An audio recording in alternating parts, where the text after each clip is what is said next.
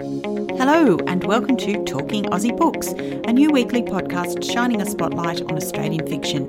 My name is Claudine Tinellis. As a writer and avid reader, I love chatting about books. And in this podcast, I'll chat to authors, publishers, and readers, giving you, dear listener, insight into what's hot on the Australian fiction scene. So if you're looking for your next book recommendation or just want to know more about Aussie fiction writers, this podcast is for you. Grab yourself a cuppa, sit back, and enjoy. My next guest is a much loved international best selling Australian author whose novels are steeped in history and intrigue, adventure and exotic locations, shedding light on some of society's most difficult issues. The daughter of a Russian mother and an Australian father, she describes herself as an intrepid traveller whose passion for language and other cultures is matched only by her love for Australia. She volunteers as a rescuer and carer for the New South Wales Wildlife Information and Rescue Service, or WIRES, is a patron of the World League for the Protection of Animals, and lives in Sydney with her three rescue cats, Valentino, Versace, and Gucci. Don't you just love those names? Her eighth novel, which is due for release by HarperCollins in early September, is a spellbinding thriller set against the backdrop of a small coastal town in 1950s Australia. The author is Belinda Alexandra, and the novel is The Mystery Woman. Welcome to the podcast, Belinda. Thank you so much, Claudine. Thank you for that lovely introduction. It's my pleasure. I'm thrilled to be chatting with you today about this exciting new novel, The Mystery Woman. It was such a rich story filled with passion, intrigue, scandal, and secrets. So fabulous. I devoured it in almost one sitting. Wow, that's amazing. that's amazing. I often feel, um, because you know, it took me a while to write that I'm book. sure it did. I often feel that books are like fireworks. Do you know what I mean? You put all this, or, or a really great meal, you put all this work and planning and preparation into it. But the thing is, the enjoyment. The enjoyment can happen, you know, I think of actors preparing for a, a stage play or something, and all their lifetime of work is done in, in two hours and it's consumed and it, it's done. Yep. And I think that's really, um, you know, it's part of the joy of this work, and that if people consume it and enjoy it, uh, all that effort, you know, all that daily work is a fantastic payoff. So I'm so happy to hear that. I did write it as a page turner. And so, if you're turning pages, then I've succeeded Yeah, um, in that. And I think uh, part of the hard work that we put into a book is to make it seamless and is to make the reader feel that they are just not in their life anymore. They're, they're totally in this story. So I actually, I like to, I like to hear that rather than uh, two months later, I'm still trying to finish your book. that was most definitely not the case with Thank you. So tell me, Belinda, what inspired this story?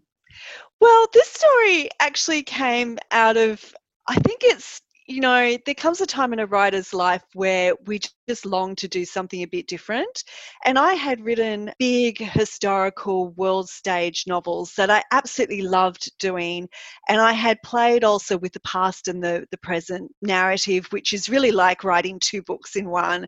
So Mm. I'd done these massive, massive stories. And it was just coming to a time in my life where I thought, I really want to do something different. And the kind of stories I've really loved are those great Gothic romances of Daphne du Maurier and just those classic, classic mysteries. So when we think of Agatha Christie or we think of Alfred Hitchcock movies or something that's just full of suspense but has a sense of elegance and, and class about it as well and an atmospheric setting. And it was just so lucky for me that everything collided in the perfect sort of coming together of, people. Uh, the right agent who sort of suggested, I think you're ready for a new direction and go for it. And a publisher, Anna Valdinger at HarperCollins, who I've had a long association with and who, you know, has, has gone through the long historical uh, sagas with me. She's go, yeah, you can do this. We can totally, you can totally do this. And the fact that I had that kind of career support was fantastic. And it was also a time in my life where my own life had gone through massive changes as well. So it was really time for going in a new direction. And it's always a bit of a risk because you build up your readership of people who, who've liked what you've done. But I think with this novel, and I think that it's so lovely in, in what you've said about it, is that I've included what my you know loyal readers love which is the detail the richness of setting the sense of time and, and place and the character. But i've taken it in another direction is that it's set rather on a big world stage and during a big world war and upheaval in, in human history it's in a very small remote town. Um, and so it's a really closed claustrophobic setting and, you know, that's really what I was going for. I understand that it is a different direction for you, but you've really pulled this one off. And I'm sure that all your readers are going to jump on board with oh, this, thank you. new direction. Absolutely wonderful. So, for those who haven't read it yet, can you tell me what The Mystery Woman is about? Yes. Now, The Mystery Woman is set in 1952 and it's set in an isolated New South Wales uh, south coast town of Shipwreck Bay. Now, the main character, Rebecca Wood, is fleeing a scandal in Sydney and she takes up the position as, as um, postmistress in this town. And she thinks it's going to be kind of a place to lick her wounds and to recover. But what she actually finds is that, you know, rather than the virtuous little small town it presents itself to be, there are a lot of dark secrets. And she meets a cast of characters, of small town characters, who are also just you know, corrupt to the core. And as she uncovers the secrets, of course, her life is in great danger. Was the town based on an actual town or inspired by different towns across Australia? I think it's more, you know, actual more than a, a place because a lot of people have asked me because of the the whaling background in this town. Was it eden on the mm-hmm. uh, new south wales south coast? And i have to apologize to the whole township of eden and say no it's not.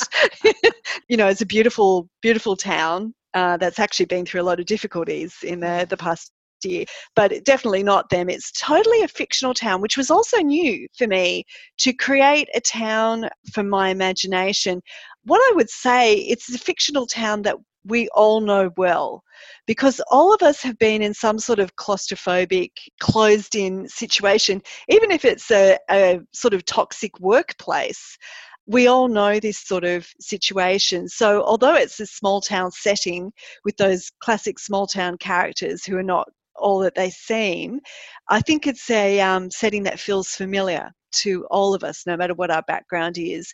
And I actually, uh, for the lot of the history of the, the post office, I consulted a, a lovely man, Harry Novak, um, who lives in the small Victorian town of Stratford, where he was the postmaster for many years. Um, and he's told me, Oh, you've nailed this small town on, on the head. and he's grown up and lived in a small town, whereas I haven't. Mm. And so that's a great a great compliment. Belinda, you're a person who is renowned for your views on animal protection. So, was it yep. important to you to write a story that shed a light on the whaling industry and the near extinction of some whale species? Yes, like that is probably, it's like a background thing. It's not at the forefront of this novel, but it's sort of reflecting the cruelty and brutality and heartlessness of the people in the town. And I think what surprises me is that a lot of Australians don't even know we ever had a whaling industry. And we did. It was one of our biggest primary industries for years and a horrifically cruel process. And yet, when I sort of did the research, it was just this absolute heartlessness of commercial industry that people just had complete heartlessness for these magnificent ancient animals who've been around you know before before humankind so it was just it was really just something to reflect that in our own culture because we're very judgmental of other cultures, but we also have our own history to clean up. And I think, you know, because there was such an outcry in the 70s against the cruelty of whaling, and this story is set in the 50s, it took a very long time for people to really change their minds. And I think there's a lot of animal issues in Australia today where we're pretty much just thinking about economics and we're not really thinking the, about the cruelty of what we're doing.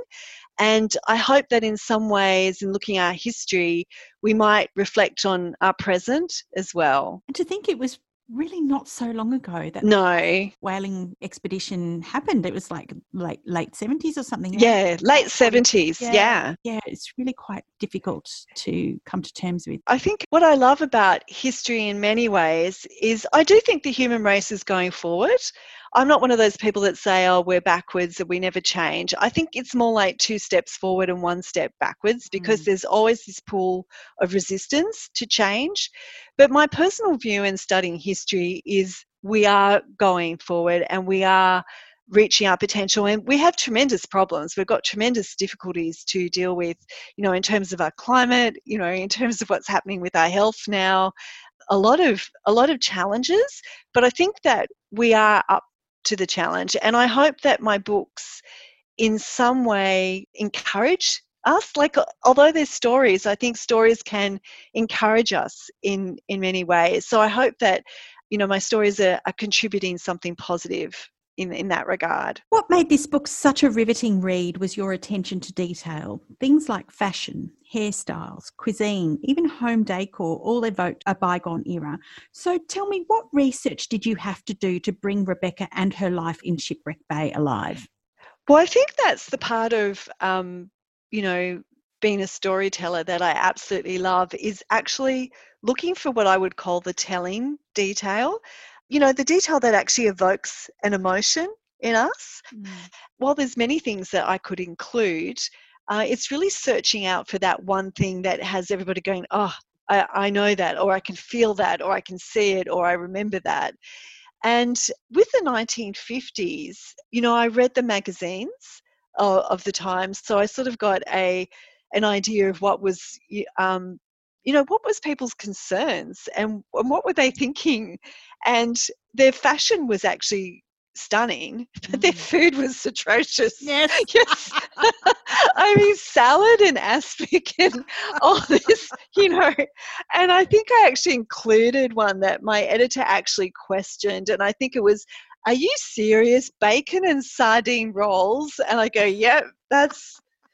That's the kind of combo that people had and the cheese on sticks, yeah. uh, toothpicks that, yeah. you know, I mean, we still have those kind of things at cocktail parties. And so we obviously haven't got too far away from it.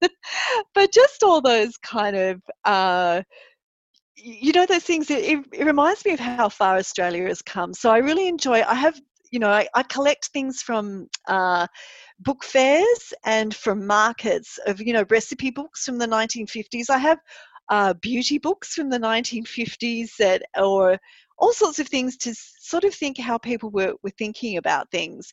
And the idea that a woman might hide her powder compact under her pillow and her lipstick so that she could put it on before her husband woke up oh, just bless. you know strikes me strikes me as really quite funny yeah. but all those kind of details i just love researching those yeah so i i do collect materials as i go along and I'm the person who's always in museums and the person that picks up the strange books in the library that you know nobody else has read for the past 20 years and I, I read a lot of the newspapers and the magazines and I'm a bit of a you know I think I'm a bit of a frustrated interior designer, so I do spend a lot of time designing the homes that my characters live in.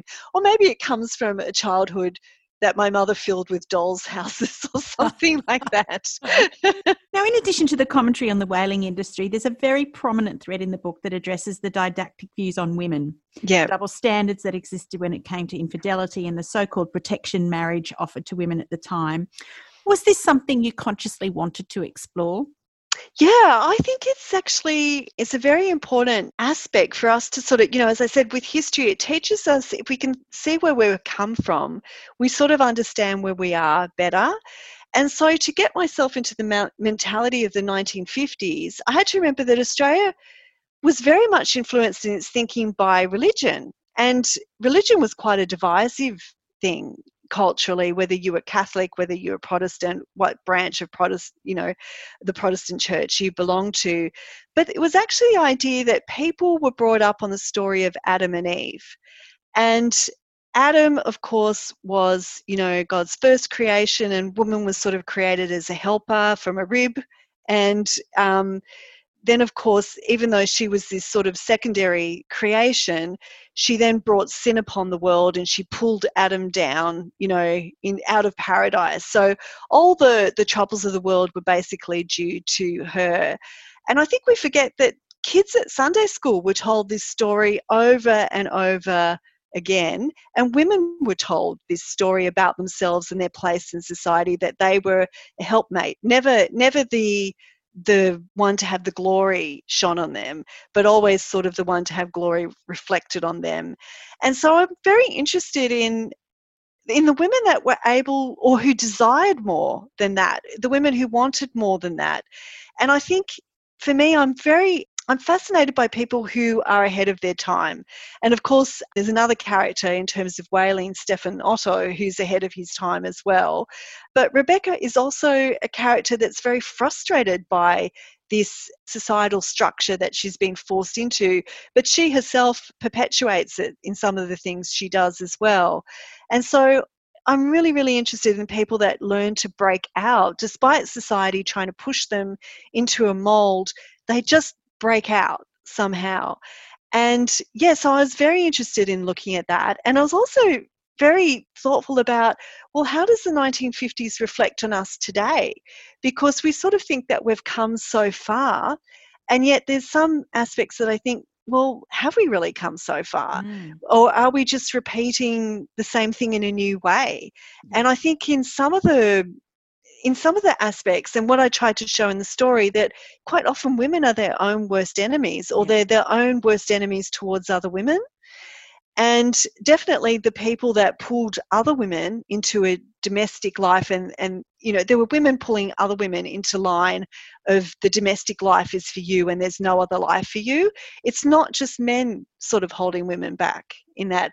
And I can sort of see a little bit of that today that sometimes what we do to other women and how we judge other women so harshly rather than support them, that we're repeating a little bit of that as well. Yeah, it's such a fascinating insight into what happened back then, but also made me reflect, as you say, on how far or not we have come. Yeah. So let's talk about domestic abuse and violence for a moment. Yeah. Um, Shipwreck Bay is a town that protects the men who commit violence towards their women. And yep. we saw examples of victim blaming, shaming, and men who believed it was their right to discipline and threaten their wives. We also saw some fairly explicit forms of gaslighting. Now, that's a phenomenon that exists as much today as it might have back in the 50s, doesn't it? Yeah, look, I think that's the that's one of the areas of history where I look at and I think, are we doing the same thing in a new way, mm. or are we just doing the same thing? And of course, domestic violence is a huge issue um, that we're starting to talk about a lot more now. In the 1950s, you know, as we said, women basically didn't have a lot of opportunities. Marriage was their their path in in life, and so a lot of the advice women who were in domestic violence situations, the advice given was make the best of it. And sometimes you actually would see serious advice in magazines and so on of don't talk too much when your husband comes home, don't don't upset him, make him his nice you know meal and there's sort of like this idea that women can control domestic violence by their own behaviour. Mm. And what we're really learning in studying domestic violence is that is actually how we abuse women is by making them believe that they can control it that they have some part in what's happening with domestic violence that they may be contributing to it and if they just change this behavior this way or that way and what i really wanted to show in this novel is a thing that i think we don't understand about domestic violence, and that's the psychological control. And our depth of psychological control for most of us is the verbal abuse that a woman might get, like you're fat, you're useless, you're stupid, you're ugly. We understand that, but we actually don't really understand that domestic violence isn't something that just sort of happens. And I think a lot of us have this stereotype that men who are domestically violent, you know, can't control their tempers. But what I really wanted to show was the predatory nature of domestic violence and the planned nature of it and the deliberate, deliberate, deliberate control that begins well before the first punch is ever thrown or the first shout is ever given. And what I think hasn't changed for us is we're still victim blaming and shaming because we sort of see women who've suffered domestic violence as somehow failed feminists like we tell them, oh, you don't have to put up with that, darling. Or if a man ever did that to me, I, I, I wouldn't stand for it. And very liberated women are still suffering domestic violence. Mm. And violence is not just happening to women that come from cultures where violence is accepted. So we're sort of looking at women today who are in domestic violence situations saying, well, come on, you can get a job, you can get out. Why doesn't she just leave? We're, we're saying these things. And in that sense, we're abusing these women again because we don't see the psychological planning and foundation that these hugely manipulative men have laid long before um, the violence becomes obvious. They they're like predators who wait. They wait till the first child is born, the third child is born, till the woman gives up her job and she's financially dependent, till she trusts him, till he's shifted her attention away from her own needs to his needs so subtly that she doesn't even see it. And I think this lack of our understanding of how predatory and how psychologically abusive domestic violence is that even doctors and GPs and politicians are treating it like a marital problem mm. rather than a problem of control and abuse. And so I think the question we should stop asking ourselves is, you know, instead of why doesn't she just leave, we need to ask what are we doing in society that we're producing predators? Mm. You know, what, what is it we're doing that's producing this toxic masculinity? And if I could do anything for women to help women, to help the sisterhood, and yeah. of course, men suffered um, domestic violence too, and I'm not negating that, it's just that this is the story of a woman, it would be for all of us to understand the psychological aspect of it and to come to terms with gaslighting and to actually know what gaslighting is and to know all the te- techniques of manipulation so that we can guard ourselves, so that we can uh, inform our daughters and sons, um, so that we can warn our friends and us and you know sisters all the women around us co-workers so that we can really understand what's going on. Because as long as we don't understand what's going on we can't really fix this problem. Just as you were talking it it made me think of the sexual grooming that happens sexual predators and their and their victims. Yeah. It's it's along the same kind of lines isn't it? Absolutely and we have to see it that way. I mean, there will be an element of men who are abusive because they're lashing out. They are lashing out. There is that aspect. But I think we're missing the fact of um, how deliberate mm. a lot of domestic abuse is and how planned it is. Like, if it's not deliberate and planned, how come the perpetrator can stop as soon as the police arrive at the door and be charming like, how can he? Mm. He's controlling his behavior. He's not out of control. Um, he's controlling, or if the telephone rings, suddenly he's, oh, hi, you know, nothing's wrong. No, no, we're good.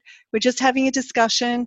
You know, it's there's a lot of a lot of control and i would actually put out there and this is what i've tried to show in the story that it's not submissive non-assertive women that end up in these situations necessarily it's the very characteristics that make women great ceos that make them wonderful mothers that make them fantastic friends is their ability to empathize yeah. and their ability to put themselves in another person's shoes. Their ability to communicate is what actually predators use against them because the predator is very good at making himself the victim. And we don't realize how our strong points are often used against us. And so I think that's what, if we can understand the psychology behind domestic violence, we're going to be so much better at handling it. It really is a very eye opening theme in this book. One in four women experience yeah. domestic violence in their lifetime here in Australia, and it's a frightening statistic. And in the age of COVID 19 here in Australia, we're seeing a rise in the incidence of domestic violence again, which is horrifying. It is, it is horrifying. And I think listening to victims talk about domestic violence, the interesting thing is that they often say, I don't know what happened to me. Mm. I, I don't I don't know where I went. And because of that, and then people saying to them, Oh, you weren't assertive or you were too weak or something, they're turning it on themselves.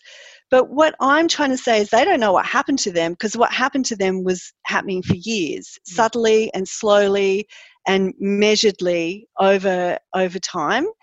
And um, you know until until everybody who deals with domestic violence and until we understand that we can't put the light on what it actually is. Mm. And so I think I really hope that we'll get that discussion, that we'll really get that discussion of understanding the psychological nature. Yeah. Because we, we, in a lot of the women who suffered domestic violence, say the psychological abuse was far more traumatic than the punch. Mm and harder to recover from. So, rumor and innuendo was also a very powerful tool used yeah. by you in this story, a, a, tool that was used by the small town gossips or those who enjoyed status in Shipwreck Bay to try and turn the tide of opinion not only against Rebecca, but also the other character that you mentioned in the book, Stefan Otto. So, I wanted to ask you was Stefan based on a real life person?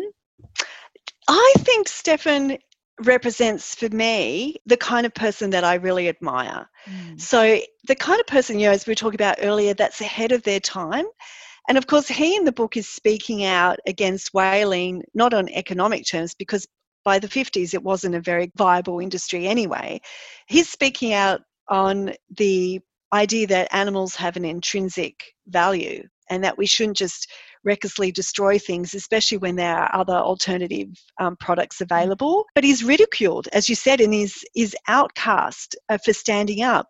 And for me, that's the individual that I admire the most because eventually by the end of the 70s it was a groundswell and most people would be horrified to think of whaling in australia now we, we're a whale watching country mm. a country that appreciates that uh, beautiful mammal but you know, he speaks out long before it's a groundswell, and, and he's really the lone voice in it.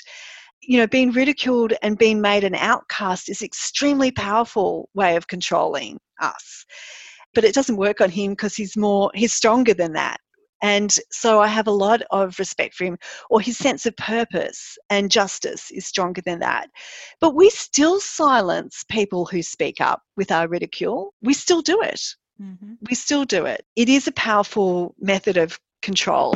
So I do have an author's note in the book where I encourage anyone who today is standing up against an injustice that nobody else seems to care about and maybe they're even being ridiculed or you know made made fun of it or sort of shunned for standing up for it I just have such admiration for those those people. We might see it in um, today in sexual equality or sexual identity equality. Uh, that people are being ridiculed and outcast for, for speaking up. But eventually, it does become a groundswell. I've seen that in history time and time again, which is why I enjoy studying history so much. Uh, that you do see that human race can go forward, yeah. but it's those initial voices that speak up you know that I admire so much. Indeed, trailblazers. Trailblazers, absolutely. Now, Belinda, moving away from the mystery woman for just a moment, I understand that your first non-fiction title is about to be released, The Divine Feline, a Chic cat lady's guide to a woman's best friend. Can you tell me a little bit about that? Yes. Now that is um, that was such a treat to do because on one side I'm this novelist who messes with people's psychology and frightens them with books. And on the other side, um, the divine feline is just pure pleasure. Um, but it does have quite a serious message about joy in it. Now, it's a collection of, you know, I go into the history of women and cats, why women love cats so much and why there has been this strong relationship between women and cats since ancient Egypt uh, through to the Middle Ages, the Renaissance, um, the Victorian times, and of course to today. And I also include my memoirs of my life with cats, all the cats that I've loved um, since my very first cat, Snuggie, when I was a little girl, to Valentino and Versace, who I and Gucci, who I have today. There's also lots of tips on cat behavior and cat psychology, um, how to take good care of your cat's health, and how to perform magic tricks, ma- magical spells with your cats.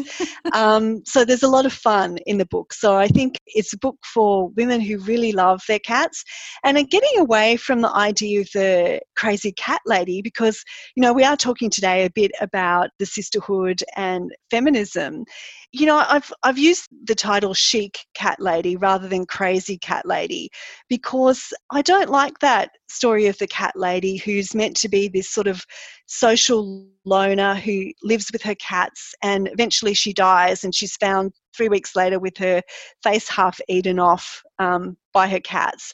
And to me, that's sort of like a, a level of control. That story telling women that who are independent and live on their own who don't have children that this is going to be their fate. Mm. Um, there's no equivalent of the the cat man, you know, crazy cat man in that regard. Yeah.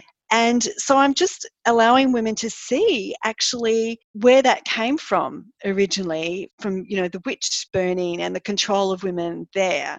So I guess it does have some parallels to um, the Mystery Woman, but in a much mm. more light-hearted uh, way.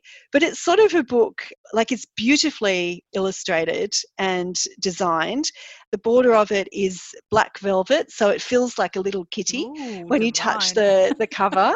yeah, so it's tactile, it's, it's beautifully illustrated. I hope it's stories that are really going to make people laugh and, and cry and really enjoy their feline companions. So it was a lot of fun to do that book. I think it was the book I was born to write, actually. Indeed. I think so. So, where can people find out more about this book? Well, I am actually, uh, there's my Facebook page. Um, people can go to Belinda Alexandra, author, uh, Facebook page. But I'm actually in the process of finishing up the. De- I'm working with a web designer. We're going to have a very, very spiffy website at the end of this month where there'll be lots of information uh, about both books. There'll be blogs and there'll be a newsletter.